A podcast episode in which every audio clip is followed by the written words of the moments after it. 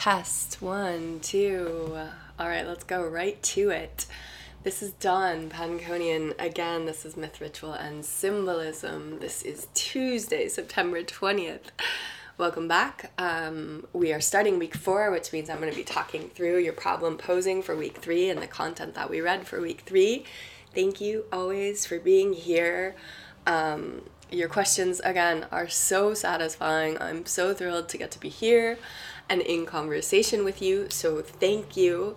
Um, I can't even tell you how exciting it is to see you in question, not only pushing back against the readings, but also, and images, but also pushing back against things that I say aloud to you here. I really am starting to feel like we're in conversation and I dig it. So thank you.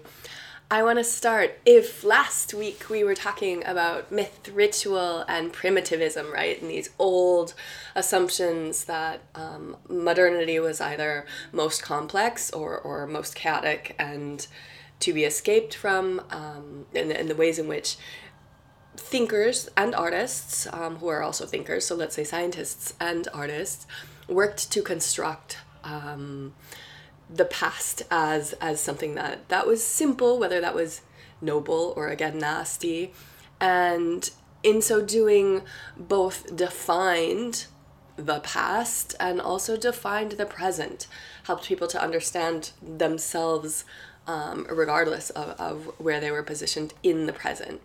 And as I say that to you, I think right away of constructs that we still use, like, and let's say we shouldn't use them anymore and a lot of people have stopped using them but they still linger. You still see them in pop content. You'll find them on blogs. I think you'll find them less in journalism now. You don't find them in academia very much anymore. Um, constructs like developing versus developed world right? Doesn't that start to sound a little bit like primitive versus modern the sense that somebody already got there and somebody else is still arriving still getting there?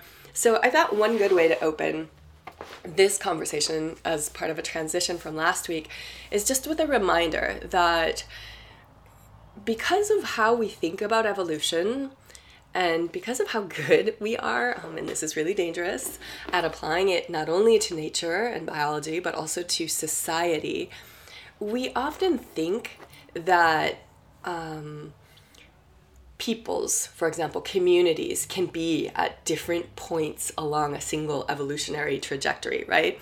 And so it's easy to say, you know, like this is 2022 and in Paris, France right now, everybody is, and maybe we put them at the end point of that line of evolution. And, and if you close your eyes and you picture evolution as a single line, maybe if you're socialized into the US, you're picturing a linear line um, that's a little bit redundant, but it's not a squiggle, right? It's not a, um, what do you call a garabato in English? Oh my god. A, like what kids do, scribble. It's not a scribble, it's not a squiggle. It's linear. It's, it's a single line um, that starts at one point and ends at another point, and there are no kinks in it. And it's probably going from left to right, and it's probably also moving upwards, right? Is that, if you had to represent evolution as a line, is that what you see? Because I suspect, I think that's how we're socialized to see evolution in the US. And what I want to say to you is that that thinking then informs how we understand different people in the present right now and and along with words like developing versus developed or first world second world third world which also thankfully went way out of style a couple decades ago what you want to do um, is understand what you want to do. What we all need to do is understand that this is 2022 and everybody who is here in 2022, alive and kicking, is equally evolved, right? Um, we've all made it to this point in time. So there is no somebody stuck back somewhere in the past on that line elsewhere, right? That if you've made it here, you are as advanced as anybody else who's made it here you have um, evolved to the exact same moment in time. You have the exact same, let's say, historical trajectory. That's um, length of historical trajectory. Does that mean, does that make sense as, as a fellow Homo sapien? Um, we all got here. And so there, messy, but that's where I wanted to start. And then I wanted to say, so now if we can move past that thinking about myth as proto religion, as early religion, as something other than religion, and just focus on, on myth the way anthropologists do now in the present, what I want to say to you is it's really useful, and I think it'll simplify a lot of your thinking in a way that is good. Not that simple is always better, but in this case, it could be to choose a working definition. And so, for me, again, my working definition of myth is a sacred narrative that transcends generations. And I'm telling you that here up front because I think a lot of you asked really good and really interesting questions um, that have to do with like myth and lie, myth and truth. Can myths become truths? When, at what point in time do myths become truths? Or um, how do you distinguish a myth from a lie? And I'm going to go into these further because these are really important to think through. But I also want to show you upfront right away how useful it is to have a working definition that allows you to sidestep that line of questioning. My sacred narrative that transcends generations means I'm never wondering is this a lie? Is this a truth? What percentage of this, right? We just read Ira Chernus. What percentage of this is true, quote unquote, and what percentage of it is fantastical or otherworldly? I'm never asking those questions because they don't matter to me. What matters to me is one that that there are people that do or have in the past believed something to be sacred, a narrative. What matters to me is that it is something that has transcended generations. So it's not just a flash in the pan trend. It's it's something with longevity. And what matters to me ultimately is then to think about what that myth does and, and what it means for the people who hold it sacred. And also, maybe more generally, what do myths do for humanity? And this is me betraying my functionalist roots as a thinker. But instead of focusing on lie versus truth, I'm focusing right away on what does that myth do? What does the pull yourself up by the bat bootstraps in America myth do? for different people positioned differently in the social field. So, what does it do for someone who was born in Cabrini Green, Chicago? Um, that's a housing project that is currently almost almost entirely abandoned. Um, on the not quite south side of Chicago, but it's a it's a project that became iconic of all that was wrong with housing projects in the United States, the sort of isolating poor people, isolating poor black people in particular, putting them on a plot of land, um, absent resources, and saying, okay, here's your house, go forth. And um, if you've ever seen The Wire, you, you can add narrative to, to what I'm describing here. Um, or, or if you live in the US, you, you've lived this, you know this, if you've ever passed housing, abandoned housing projects in particular, because this isn't how the US addresses poverty anymore. Um, this was a huge fail for urban developers. But in any case, what I want to say is how is someone who's growing up in Cabrini Green affected by the pull yourself up by the bootstraps myth versus how is someone who is, let's say, um, born into, and we can even say independent of race. Let's just say born into a ton of money. And so born with a ton of financial capital. How is that pull oneself up by the bootstraps narrative going to inform um, the experiences of the individual born with money versus the individual born without money? How is it going to um, shape the motivations perhaps of that individual? How is it going to curtail the frustrations, for example, this makes me think right away of Karl Marx, and I'm going to do Marx elsewhere here today, so I apologize, but um, I just I like to think with Marx. You know that already. Um, Marx called religion the opiate of the masses, and people cite that all the time to say Marx was an atheist and he hated religion. he thought religion was a drug, but Marx goes on. This is what I should do. I should just read it to you um, because I want you to hear the longer quote. Religion is the opiate of the masses. See, everybody just quotes that part and then they leave the rest. Um, that's so funny. Google is absolutely confirming the point that I want to make for you. Um, what? Um, here's what I need to add. I need to add um, soul for soulless conditions. That'll get me to what I want. Religion is the sigh of the oppressed creature, the heart of a heartless world, and the soul of soulless conditions. It is the opium, or the opiate, of the people. That quote is different from religion is the opiate of the people, because what Marx is saying there is religion gives hope. It, I mean, there's a way to read this. Yes, Marx was an atheist. Yes, Marx was critical of religion. Mostly, Marx was critical of religion because he thought religion worked, and this is how this links to the rest of what I was saying. This really isn't just a crazy, out of nowhere rabbit hole. Um, Marx was really frustrated with capitalism. He's studying capitalism, and I like to think of him as a historian of an economic historian, a historian of a new economy that was still taking shape in the middle of the 19th century. And he's trying to document what he sees going on, and he's also trying to predict how he sees it going. And he sees this system, this institution, this economic institution that is tremendously um, unjust, unequal, that doesn't seem to lend itself to, to fostering justice or equality, right? This is a system where the more capital you have, the more capital you can make. Not a system where capital is evenly redistributed and every new generation gets a fresh start and they're all in the same right platform at the same place that that's not what Marx sees, and that we know that's not how capitalism is. And so Marx's frustration was with religion was, you know what it's doing is it's allowing all of these people who are really oppressed, who are poor, who are um, disempowered. I, I don't like empowerment as a concept a lot, but people who um, are forced to sell their labor to other people who are in position to buy that labor. That's really how Marx thinks of the working classes. There's two kinds of people in the world the kinds of people that can buy other people's labor, and the people who must sell their labor. And so Marx is seeing religion as something that allows those individuals who are oppressed, whose wages are, are the least possible, who are maybe barely making it, and what they have is religion. They have faith. They have.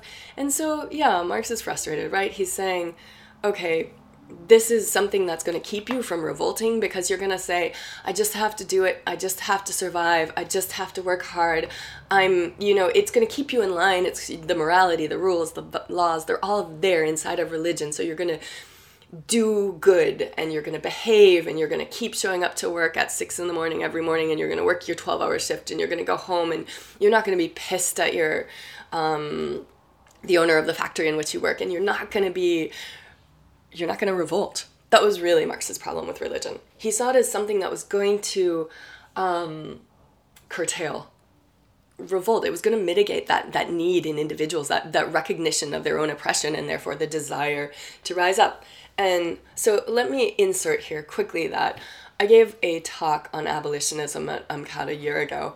And in doing that, the research, just to historically contextualize abolitionism, I wanted to provide in this teaching a quick context of, of abolitionism in the US in the past. And it turns out that those most radical abolitionists, what they all had in common, and I said this out loud and I wanted people to think about this, what they all had in common was really strong convictions um, and and specifically convictions in another world they had faith they they were um, christian they were muslim they were jewish they were um, those are really maybe the most prominent examples but in any case so I don't want to say to you that it turns out you can't have religion and arm a revolt. I mean, we can think of um, Martin Luther King. We can think of so many people who were tremendously religious and also um, pivotal, essential to revolt and social change.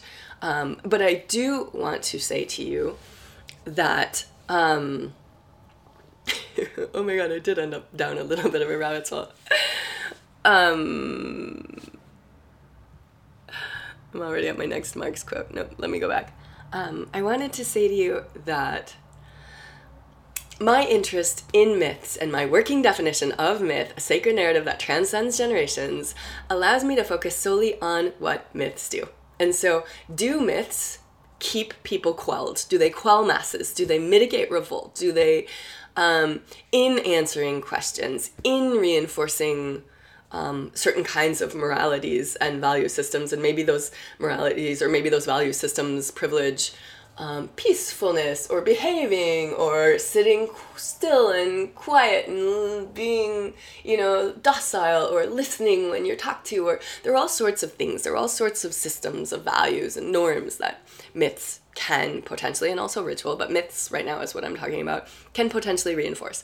And so I want to say that too up front because I want you to see that in sidestepping the what part of myth is true and what part of myth isn't true, I'm not not taking that seriously. I'm interested in how insidious myths can be, how dangerous myths can be. And here now is where at first I will transition to Adriana, the question you asked, and I'm going to read a quote from Chernus that you included, and then Linnea, you also quoted. It was like really interesting because Abriana, you quoted the first part and then ended at this particular sentence, and then Linnea picked up with that particular sentence and quoted the latter part, and you arrived at totally different questions. But I'm going to read the entire quote to all of you here, and then um, I want us to think through it. So, this is, and just to contextualize again, this is from Ira Chernus's Myth in America, and Abriana, you said, Ira Chernus's essay was amazing, and as a black American who has been aware of many American myths, i.e., pick yourself up by the bootstraps, etc., from a young age, this quote in particular stuck with me, given the politics of our current era. This is the quote. Ultimately, though, when a myth is working, its factual truth is irrelevant, because the people for whom a myth is alive do not judge it by whether it can be proven factually true. Rather, the myth is the lens through which they see the world and judge what is true and false. And then Linnea picks up and continues that quote. It tells them what they can accept as factually true and what they can consider false. It tells them what to pay attention to and what to ignore. It tells them how to interpret their experiences. In all of these ways, myth shapes their view of the truth. And so, this again reinforces that it doesn't matter what percentage of a myth is true or not. Can a myth be entirely true? I'm going to suggest to you that it can be. And again, I'm putting true in quotes. Let's say when I say true, I mean empirically based and that contemporary science contemporary scientific findings suggest that something is in fact that way, right? So we know science too is always evolving, and I'm going to get to that too, um, Linnea. In your introduction by mythology for week two, you gave this awesome example. Um, you used genetics as your myth and I'm going to get there because I want to talk to all of you about that. I realized in writing out loud to Linnea there and then to uh, some other people who had commented, I just, I need to have this conversation with all of you. Um, we like to juxtapose things like nature to nurture. We like to juxtapose things like religion to science. And those don't always hold up. Um, we like to think in binaries. I mean, Claude Levi Strauss will tell you the human mind likes to order the world in binaries, and that's how we make sense of everything. Um, where I took Claude Levi Strauss out of this course. so if you want to talk about that, we can talk about that. There's tons of space, let me know. But um, we're not reading Levi Strauss this semester. And so what I'm going to do is start by saying that those binaries don't always work. They they so for example, religion isn't the opposite of science. And this, Nicholas, you asked questions both um, last week and this week that maybe I'll just jump down to. Do I do that here? Have to do with this. Um, you were asking if religion is the first step humans take to understand our world, will the outcome always lead us towards a rooted or grounded reality of science? Like, do we necessarily, if, if religion is sort of part of the path and religion is something, and you're thinking with the map of world mythology, is religion something that, that evolves? And, and again, we have this bad habit of thinking evolution means grows in complexity. That's not a fact. Um, but if we're thinking with Spence from a couple weeks ago, that 101 year old anthropological right that was totally problematic, a lot of people in the past, and if we're thinking with comparative um, mythologists, a lot of people in the past have said to us that look, this is really how it works. It looks like a tree, and you start with one, and you get to a whole lot of other mythologies, systems of, of myths. And, or look at this map, and can you see how these regions have things in common? And, and um, again, I'm not going to belabor this this week because I think I did last week, but those are things that are really sexy to think because they unite us. Um, I'm gonna I'm gonna unpack a little bit of this too because you guys did push back on that and say what does it mean? What does multiculturalism really mean? What can it look like? That's a great question. Um, anyways, what I do want to say right now, right here, is that um. Oh my god, I'm really jumping like mad. Religion oh, it's the false dichotomies, it's the false binaries, it's the we science isn't the opposite of myth. Um, myth isn't the opposite of truth. Um, myth isn't lie. Like, is if we can let all of that go and and let the just kind of live outside of the binaries for a while, then we're freed.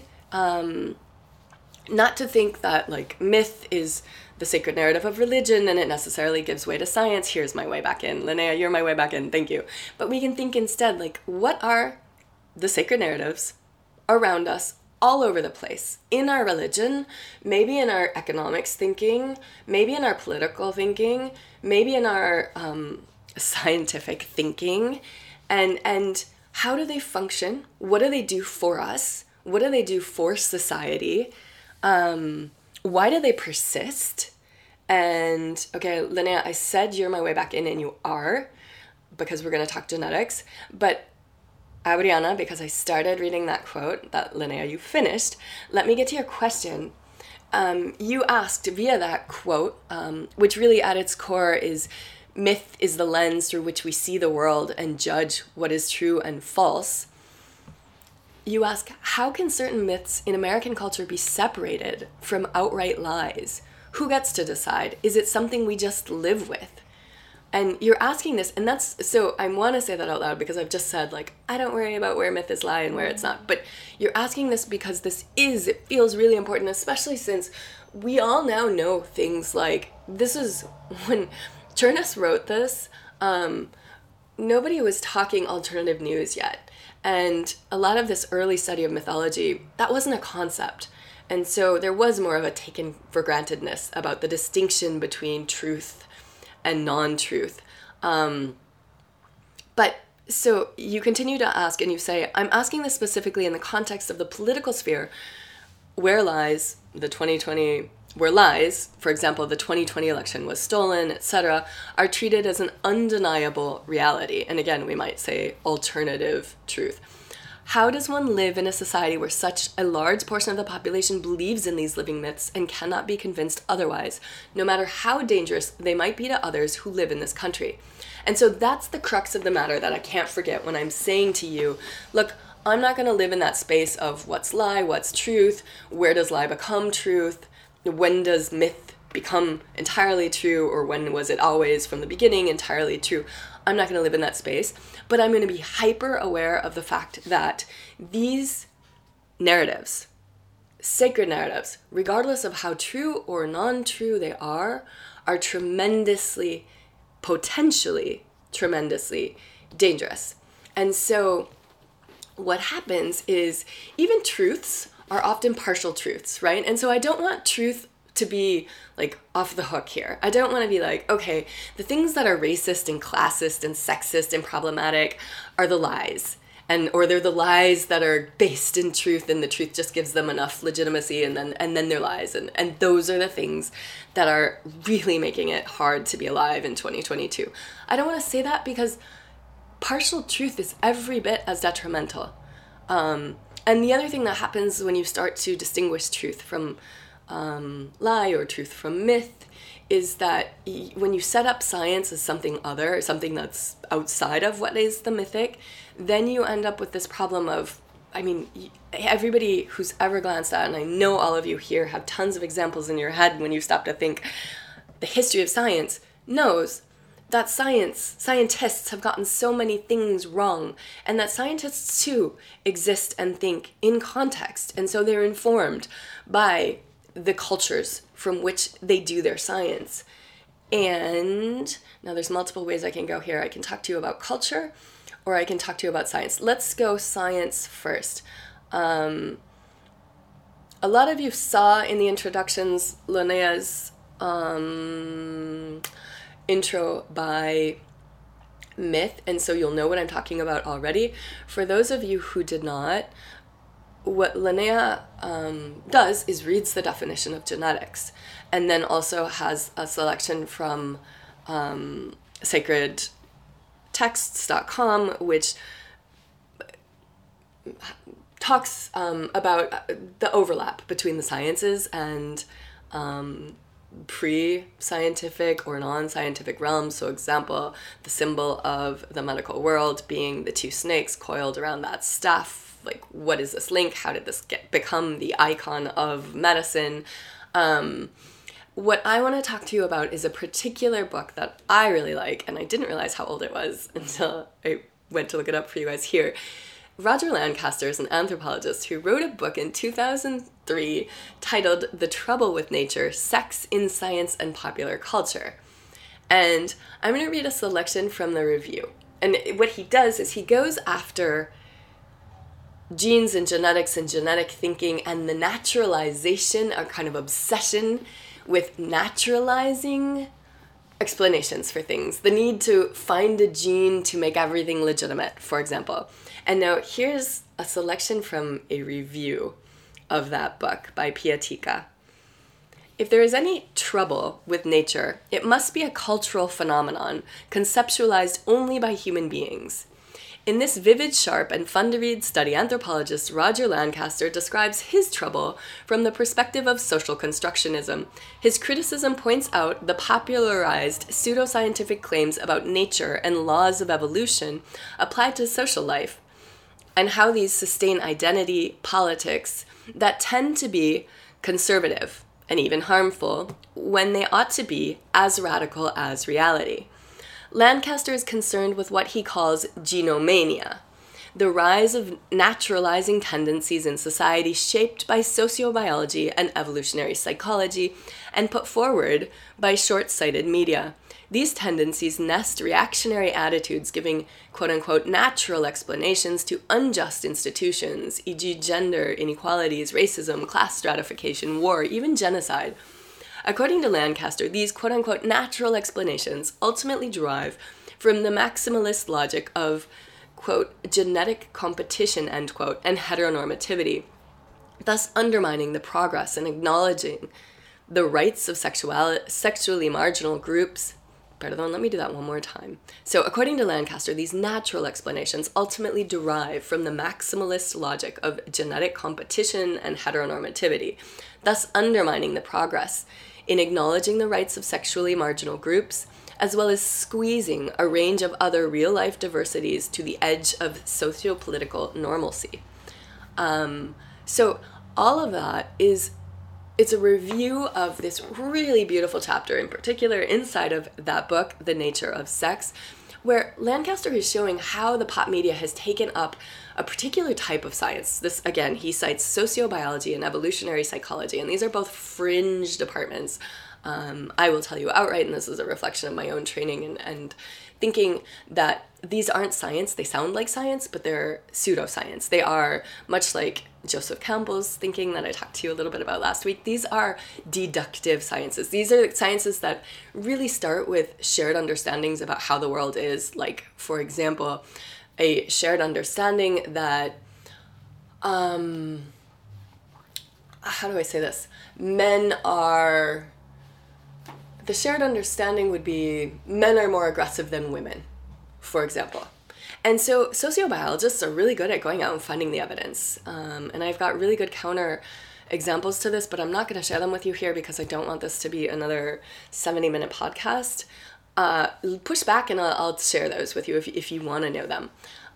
Anyways, so that's sociobiology. Sociobiology is also um, it's it's about looking it's it's about understanding the social in via like the biological world, for example, it's about looking to the biological world to to explain things that that we see. And often those things that we see in society are hierarchical and are unjust. And so when you start to look for the causes in biology for for things that are ultimately injustices you start to find what you're looking for. Just like this is again just like what Joseph Campbell was doing when he was looking for universality in all of mythology. And here again becomes a really nice point for me to say neatly to you that idea of a monomyth, I just want to make really clear for a couple of you in case this was confusing or you missed it.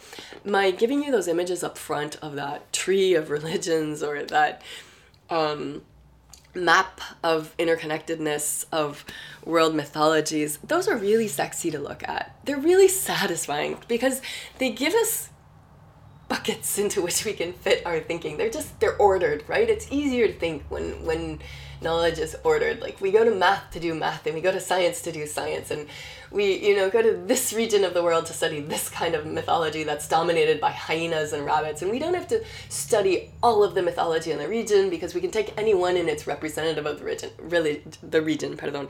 That just it like simplifies our thinking about the mythologies of a certain region and also simplifies our need to like go do research and, and go learn because we can say, well, any one of these is representative of all of the others. And it's just, it, it allows us to fit more information into our head.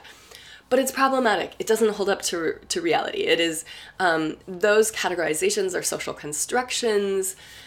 And also, importantly, in both cases, the tree of religions that are increasing in complexity, and also that map of the world and the myths within kind of fit into their regions as as singular as as look at you could divide the map in this way and then say this is Southeast Asian mythology. Those were all constructed by outsiders, and that's important too. Um, so there. Uh, I, I just I'm a little bit belaboring that, but I want you to to know that that's not. There are ways that people might still in 2022 teach this class where you go to each region and you do a sample and you say, okay, now we've done Southeast Asian mythology. We're not doing that here. We're taking for granted that um, communities have mythologies. Mythologies don't map onto nations. That's important to remember. Um, they can, but they don't always. And even when they do map onto nations, not everybody within that nation feels represented by that mythology, claims that mythology as their own, etc. So in this class, we're embracing complexity and messiness, right? That's what I want to say. Um, let me jump from there to sorry for using overusing the word. One time I overused the word messy, one time I overused the word quick, now I'm overusing the word jump, but that's really what I'm doing. I'm scrolling through your posts. Um, Joseph, you were one who asked that question about like how could we even fathom every mythology in the world coming from a single basic idea and a single basic mythology? You're right.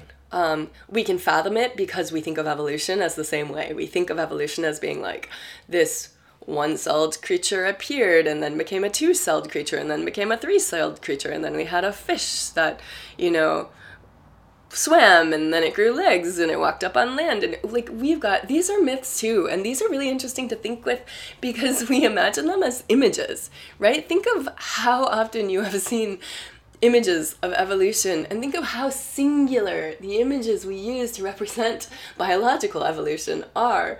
And then th- therefore think about right images are really impactful. Images are worth a thousand words. Images are worth so much more than a thousand words. But so imagine how that informs our thinking about society even when we don't want it to. That's a really good example of the insidiousness of myth. Um, and so I just want to say, I think you were really right to note and say, you know, this doesn't, I don't understand this. How can we get here um, to all of the complexity that we find today? My answer is we can't. That doesn't make sense. And that denies um, agency and creativity to each individual community of people who has developed their own mythology do I sound exacerbated? I am a little bit exacerbated, but I wish we were live, you guys. I love talking about this stuff. I'm sitting in my bedroom by myself, super animated. Um, all right, um, that leads us to multicultural. Abriana, I haven't addressed the rest of your question yet. I'm still going to keep cycling back to it. It's going to frame all of my thinking here for you this morning. Um, multiculturalism, let's go there. So, Joseph, in a sense, you were asking about that. Like, look at all of the diversity and myths that we really have. So how do how can we make sense of this with a monomyth? We can't. Yo yo, I really liked your. What even is the ideal multiculture? Is it where multiple cultures are able to exist peacefully and equally? Or would it be more like a Pangea of cultures whole and together? Or is it some sort of other idea? I love that. I love a Pangea of cultures. I love I love that you asked this question um, because I've never stopped to consider it. What I want to do is add into this, Nicholas, then I'm going to define culture the way I like to define it. And then I'm either going to think aloud for you or, or say, let's continue to think on this. Um, this is me thinking in real time. Nicholas, you also pulled from um, the readings that distinction between ethnic nation or civic nation. Um, ethnic gives no choice on your own identity, while civic allows everyone to choose their own culture. Uh, you write, Do you think we have the ability to choose our own culture and thrive within that culture, even though we are not born into it? And that was borrowing from the reading, which was narrative Confessions of a Blue Eyed Indian, the author's story. And I don't know if I made this really clear, but this was part of a master's thesis that a student wrote for um, Minnesota State University of, at Mankato, and I was looking for firsthand accounts of being um, First People or American Indian in the United States, and I found this. I'm really thrilled with it. Because I had never read it before, and I'm glad that so many of you asked questions back. That's what I want to say too. But now, back to this thing, this issue of multiculturalism, and then relatedly, being able to choose one's own culture or not. Um, Joshua Madri says like you can be you can be part of an ethnic nation or you can be part of a civic nation and ethnicity is really just about like people are looking for that genetic underpinning. Um, civic nation is more you opt in you don't opt in. You you have power you have agency to make that decision. And what i want to say to you first is my favorite definition of culture comes from clifford geertz this really does fit i'm not just dropping definitions. Clifford geertz defined culture as this. This is how he writes.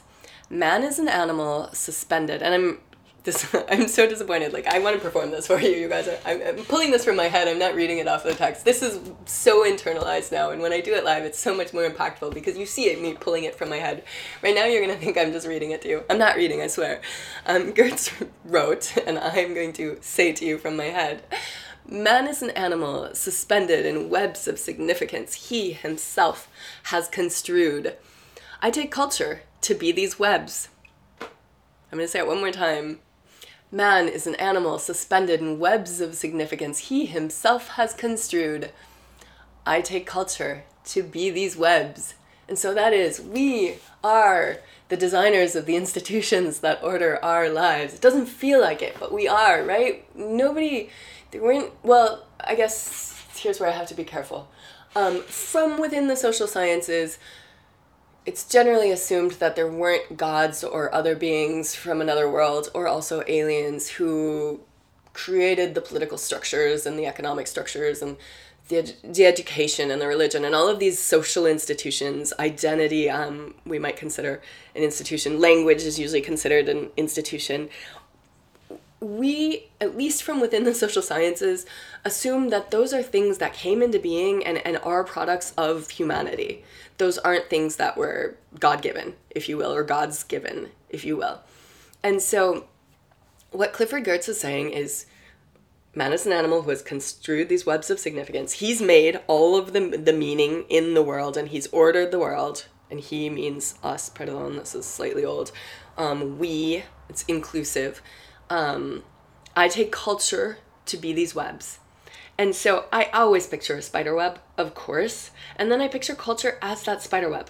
And culture, just so you know, it's not a group of people, it's not something someone has by this definition. It's not like, what's your culture? This is my culture. That's not like something you can hold in your hand. It's not, it's really, it's a shared set of understandings. Um, and bound up with that shared set of understandings are all of the institutions that order our lives.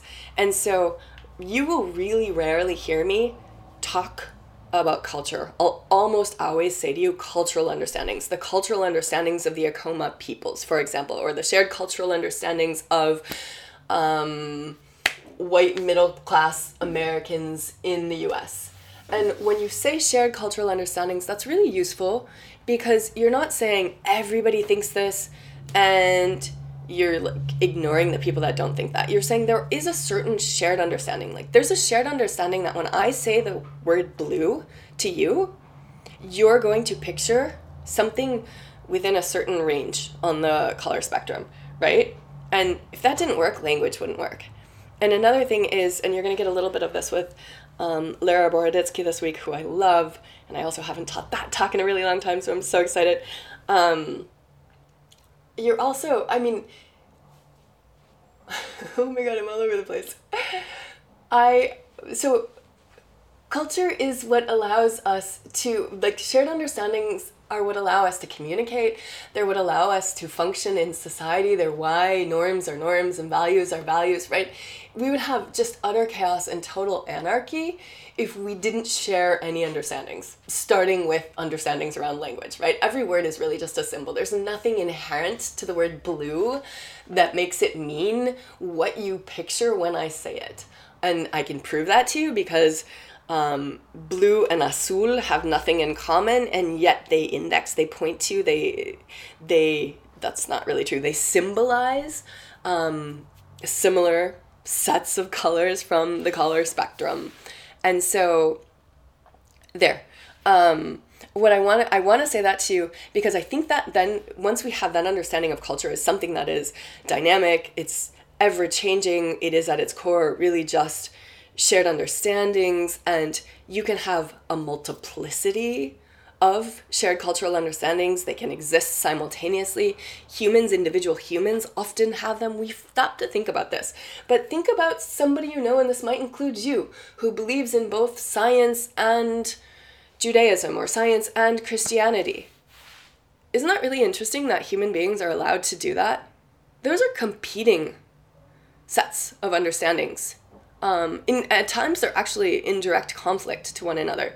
And yet we as human beings have this amazing ability to understand both as truth simultaneously.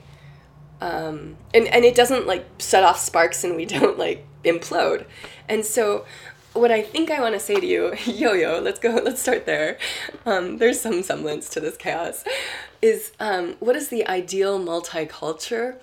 And I think that once we stop thinking about cultures as, as like, imagine cultures aren't circumscribed. They're not balls. It's not like this group has X culture and this group has Y culture and this group has Z culture. But if we start thinking about culture as something that is um, ever shifting, but also diverse and dynamic, like it's easier to remember to imagine them as as existing simultaneously, and and it's easier to exa- to imagine um, the planet is necessarily multicultural, right? It's not something that we have to create. We're already there. And so, what is the ideal multiculturalism? Um, it's a planet of justice, of equality, of of being able to listen to one another, of of being able to hear. Um, who did this really well? Joseph did this really well in your introduction to yourself, where you are Jewish and you're citing books one through five from the Torah as um, your sacred narrative and identifying and introducing yourself to the class. And I was really impressed and I also laughed at first because you started by saying from the Torah or, well, the Bible if you want. And that's a really important point. And later on in that same talk, you say, well, the Torah or the Bible or the Quran because, like, they're all kind of made of the same stuff, right? And um, that's my paraphrase, and it's a terrible paraphrase, and I apologize. But that's something that in 2022 is so easy to forget.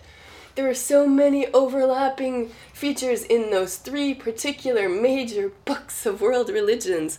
Um, and we're so focused on difference and distinction that we forget to see them and we forget that it's okay. Um, and here I'm going to tell you two things. One, I have an almost two year old whose name is Elias or Elias or Elijah, or in Arabic it would be Ilyas.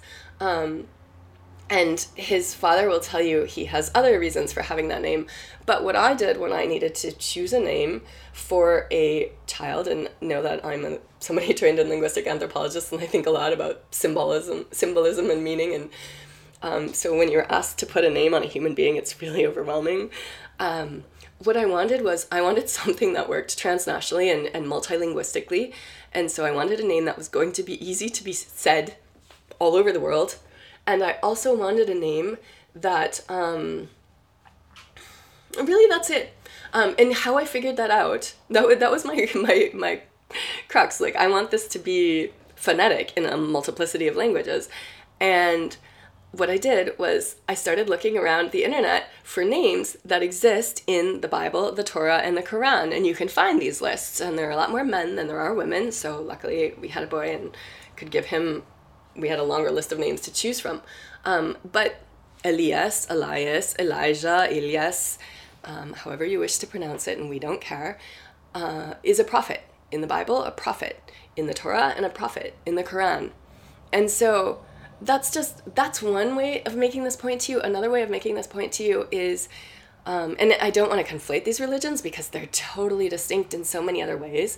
But I'm overemphasizing this because we get so used to, I think the media is part to blame, right? The moral panics around Islam are definitely part to blame. We'll talk moral panics in a week.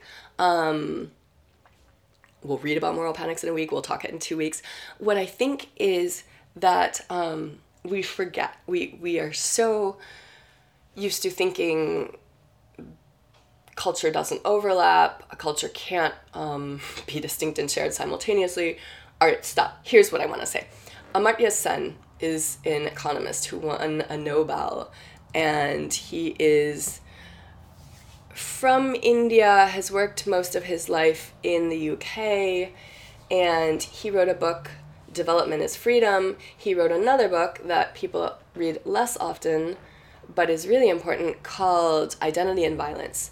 And it's an entire book written by an economist that really just says if we could learn to recognize the multiplicity of categories, social categories into which we all fit, we'd have a much better time getting along.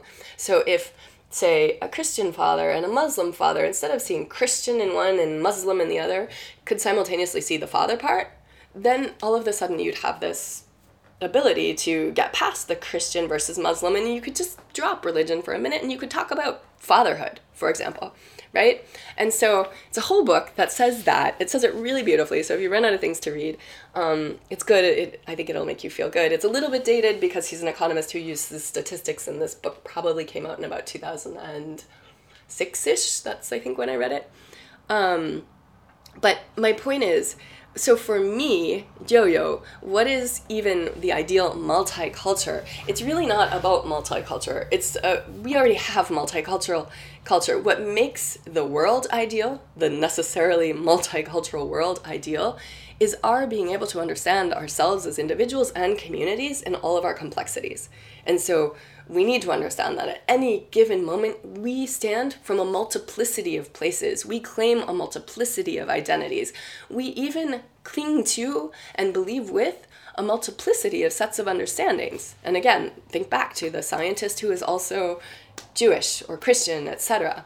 Um, I mean, think of the capitalist who's also Protestant. There's a really famous book um, Capitalism and the Protestant Ethic, which let me not talk at length, but that's Durkheim, and it was a really important, really early sociological study of how Protestantism was really well adapted for the spread of capitalism. Um, Catholicism wanted you to swear poverty, Protestantism did not, and so it was really just better suited for allowing human individuals to be good capitalists, which meant um, really good at accumulating capital and simultaneously faithful believers and followers of God and the teachings of God. Um, I'm going to say that really respectfully, even though it maybe didn't sound like it. Uh, just know that's an important study in sociology. There. Um, all right. Uh, so then Nicholas, that gets to your. Do you think we have the ability to choose our own culture? I think um, it's it's a combination. I think, yes, we're human and we're agentive, and I think we are socialized into shared understandings. Like, do we have the ability to choose what blue means? We do. Um, does everything fall apart and is it a mess if we decide blue means red and we don't manage to convince everyone else around us that that's the decision? Um, yes. And so, um, is that an okay answer to your question? We're, we're, we're agentive. We can do all sorts of things.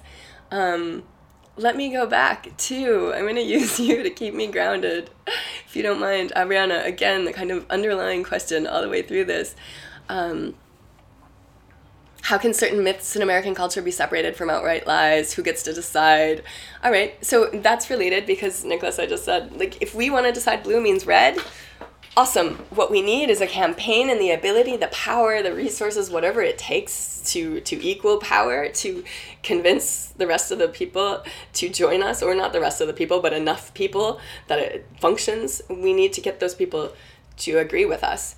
Um, and often, and this is um, not a good answer, but often, I mean, there are all sorts of reasons why certain people have more power than other people, but you're going to see next week that when we start to talk about power, we're not just going to talk about like some people have power and other people don't. We're also going to look at like how power functions in every single human social interaction ever. And so, in every moment, in every context, there is power, and it's often unequally distributed.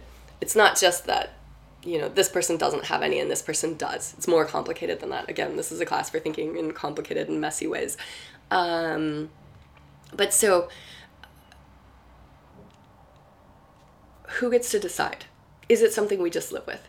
It's I I mean ultimately this isn't satisfying, but I think this is what Marx Marx thought revolution was how you arrived at change, um, and Marx thought that the poorer people were going to be so frustrated, fed up with their lot in life that they were going to get pissed and they were going to come together and they were going to rise up and that was going to overthrow capitalism. Capitalism would necessarily implode when there were so many poor people at the bottom and they finally just said, I've had it, I'm done and then capitalism doesn't work when you don't have a laboring class. Um, what Marx maybe misunderstood was the power of ideology, and we might also then say the power of myth. When I use ideology, I just mean a set of ideas that inform a worldview. And all of the myths, the, the contemporary American myths that Ira Chernus described, for example, are part of what I would call contemporary American ideology. And the more myths add up to create this particular worldview in which we really do believe that you pull yourself up by the bootstraps and this is the land of the free and you can work hard and you can get it, and the more layers of myths there are to construct that um, quote unquote reality, that, that view of the world, the closer to hegemony that way of thinking is, right? Hegemony is something that is like so taken for granted, we don't even question it anymore. And so, um, how do we live in a society where such a large population believes in these living myths? That's where I want to get. Um, we've been doing it all of our lives. The question becomes, you know, and and I know that you're thinking about like this particular moment, and this particular moment does feel qualitatively different. And the last ten years feel qualitatively different because more. Um, maybe flagrantly seeming non-truths are more easily accepted as as truths and, and as motivations for doing things in this last decade. At least I don't know if that's true, but it feels that way, right? And so, um, how do you live in a society like that? The question really is, how do you change that society? And that's again, let me let me drop my project in this class. My question is like next week we're going to be talking a lot about how language shapes thought and my question ultimately is if language shapes thought then do narratives also shape thoughts and is there a way to counter these almost hegemonic worldviews that are really built on these layers and layers and layers and layers and layers of stories that we are told, that we're socialized into, also that we tell ourselves, that we um, take up and cling to because they do something for us. Is there a way to switch out the narratives and to do so convincingly? And maybe this is a little bit like the project of convincing the masses that blue means red. Um, but I'm posing that sincerely to you. And now let me. Um, say I wanted to do I've done so much Marx here, I just want to keep with it. Can I? Hallie, you ask, so American myths are never fully in anyone's control. This is a quote and then a question. This is first from Chernus. So American myths are never fully in anyone's control. Myths are constantly being renegotiated because every American affects the myths and they're changing shapes to some degree. And then you ask for clarification on that statement. And I'm glad that you did that. Um, you said, I feel like those statements are contradictory, right? They're never in anyone's control, but they are. Um, they're renegotiated by every American, and every American affects them. So, how are they like never fully in our control, yet we're making them? And this is also like culture. Culture's never fully in our control, and yet we are the makers of culture. And this is where I get to use Karl Marx one last time, and then I will go on to some other thinkers. Um, Karl Marx in 1852, in the 18th Brumaire, writes this is my favorite Karl Marx quote. And again, I don't have to read this one to you, I can just tell it to you. Marx wrote, Men make their own history, but they do not make it just as they please. They do not make it under circumstances chosen by themselves, but under circumstances directly encountered, given, and transmitted from the past.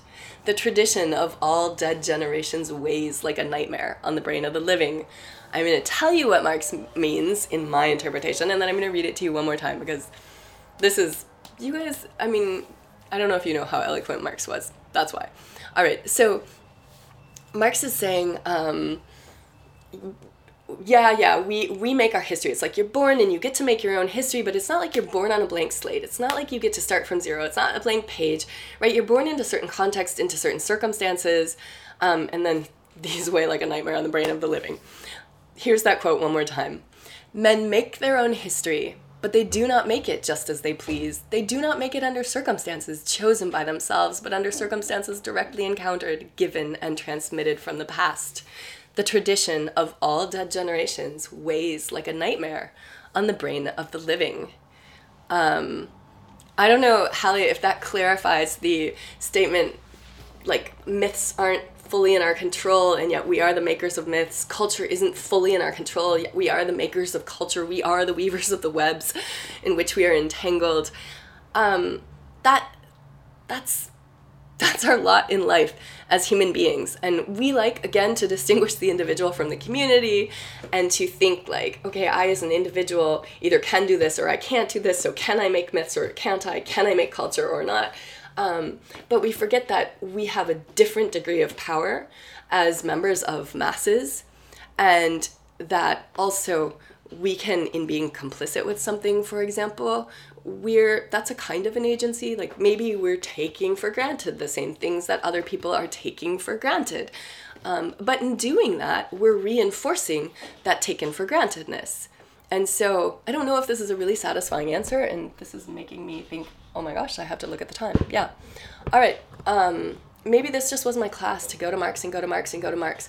i didn't get to ritual so let me use two minutes to get to ritual. Um, and what I really didn't spend a lot of time doing, which this week was all about. Oh my god, you guys. I'm to do what I did last week. I'm to keep going. There's two more things I want to talk to you about. I want to talk to you about ritual, and I want to talk to you about um, myth as bonding, myth as identity. Let's start with myth, myth as bonding because we're kind of right there. Um, and this is myth as identity. Ethan, you were right in looking for links right away between the Chernus reading and the Anderson reading, which was the tea ritual reading. What I liked about those and why they're laid out next to each other is they were both about nationalism. Um, Anderson was writing about the construction of nationalism in Japan through time, behind or, or via ritual, this particular tea ritual. Um, let me insert here that Roland Barthes has written really beautifully about wine in France and constructions of, of French identity via wine, understandings of wine, and categorizations of wine. And so I thought this was really a neat parallel where tea is the um, the practice at the center. And then um, the Chernus reading, and this is important. So it's there because it's saying, okay, we can also construct nationalist identities using stories, these narratives. And again, this is these layered upon layered upon layered upon narratives that start to construct almost hegemonic worldviews. And what's really important, Ethan, and you say this at the end, I feel like that nationalism in Chernus as a whole felt weird because Chernus didn't at all reference the fact that the land already had its own mythos or stories or faith or symbols before colonization. And this is what, um, even in using the word American, if you'll remember, Chernus says, look, I'm going to use this word, and this word itself is a social construct and it's problematic and it's a myth, it's a lie. American to mean the people of the United States is is a falsehood. The Americas are much bigger than that, but I'm gonna roll with it. Um, because it is a myth. It, there is shared understanding that when I say the word American, I mean people in the United States. And so what Chernus is saying is saying there is this predominant, almost hegemonic um, worldview in the US that is reinforced by these particular, by, by this particular understanding of the story, the history of Rosa Parks, uh, for example. And so, in saying these are American myths, he's not saying the mythologies of the first peoples and the original peoples are not American myths. What he's saying is American in that pop usage that denotes um, anyone living in the U and socialized into the US right now, although this is interesting because as soon as I say that, I realize not anyone living in the US counts as American, right? Um, we have so many problems right now with understandings of immigrants and how many generations do you have to live in the US before you get to be quote unquote American and how white does your skin have to be or not to be quote unquote American. Um, this, the reason that um, we're in this class, the reason that mythology and American mythology in particular matters to us is because these are social constructs. These aren't truths, these aren't realities, these aren't.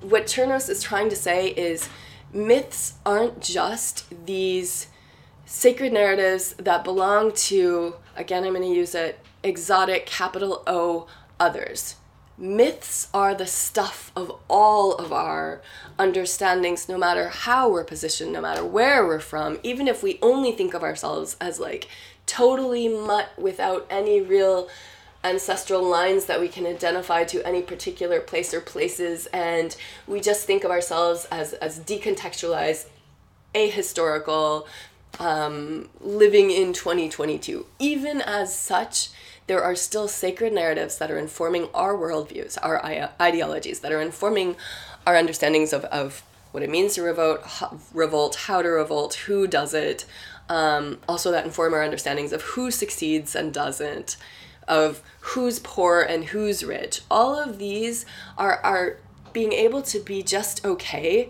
with things that would otherwise be blatantly unjust stems from this set of narratives, this layering over of narratives that tell us there's a reason things are this way.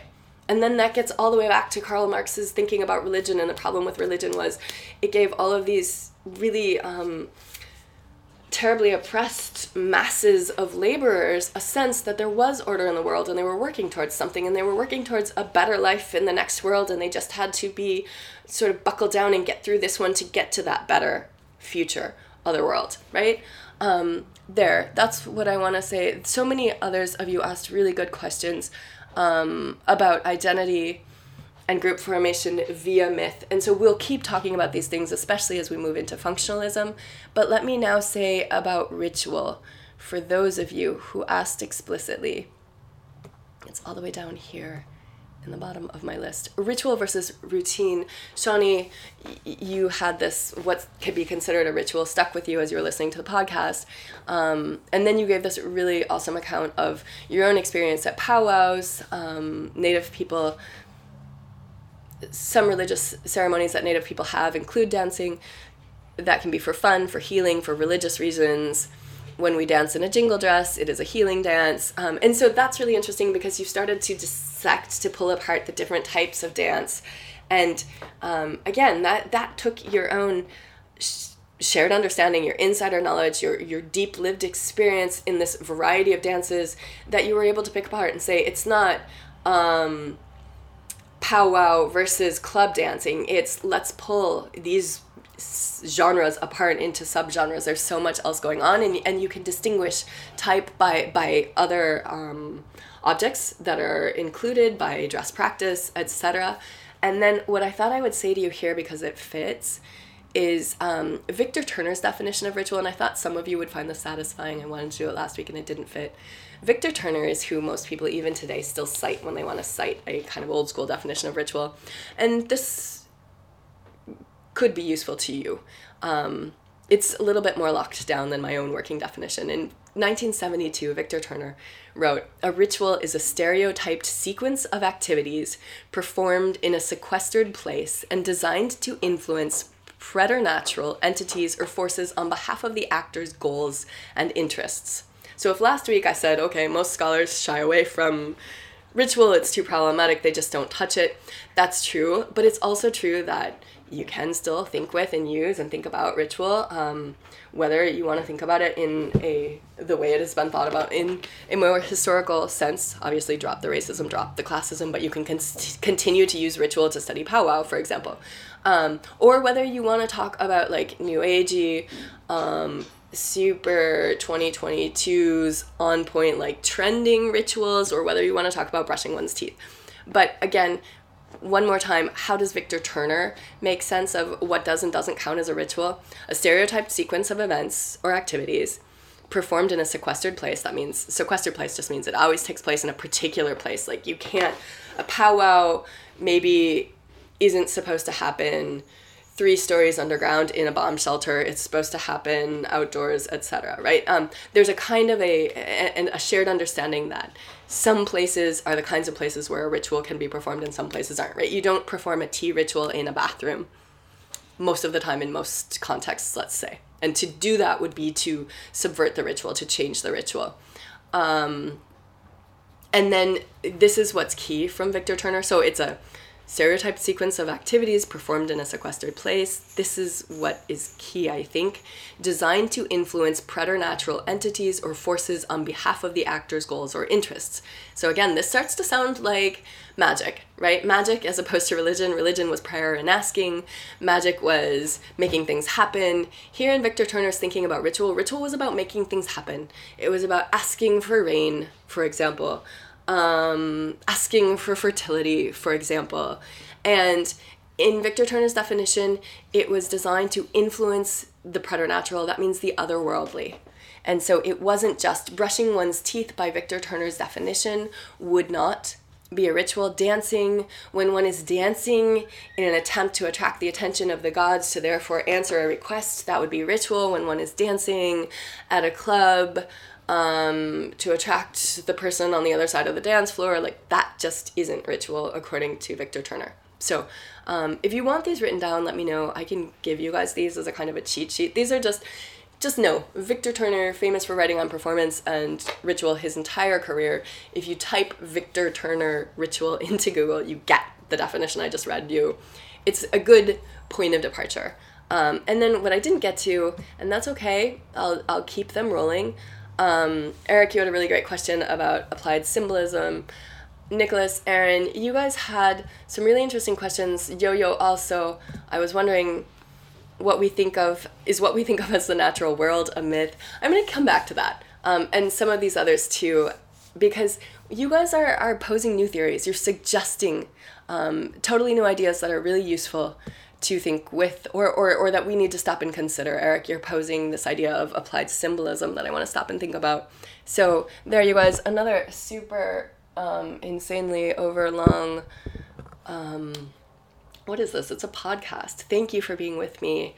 I am going to keep working on getting these tight. I hope you have a great week and um, we are in touch let me know, please, please. You can always obviously send me questions via this problem posing platform, but you can always send me questions directly too. We're in conversation around everything you post here. So your artists, um, your first artist case studies were really fabulous, and I'm in conversation with you there. Also, your introductions by myth, I'm in conversation with you there. So anywhere you want, you find me in conversation with you. Feel free to be back in conversation with me. Okay? Take care. Again, enjoy your week. Cheers and ciao.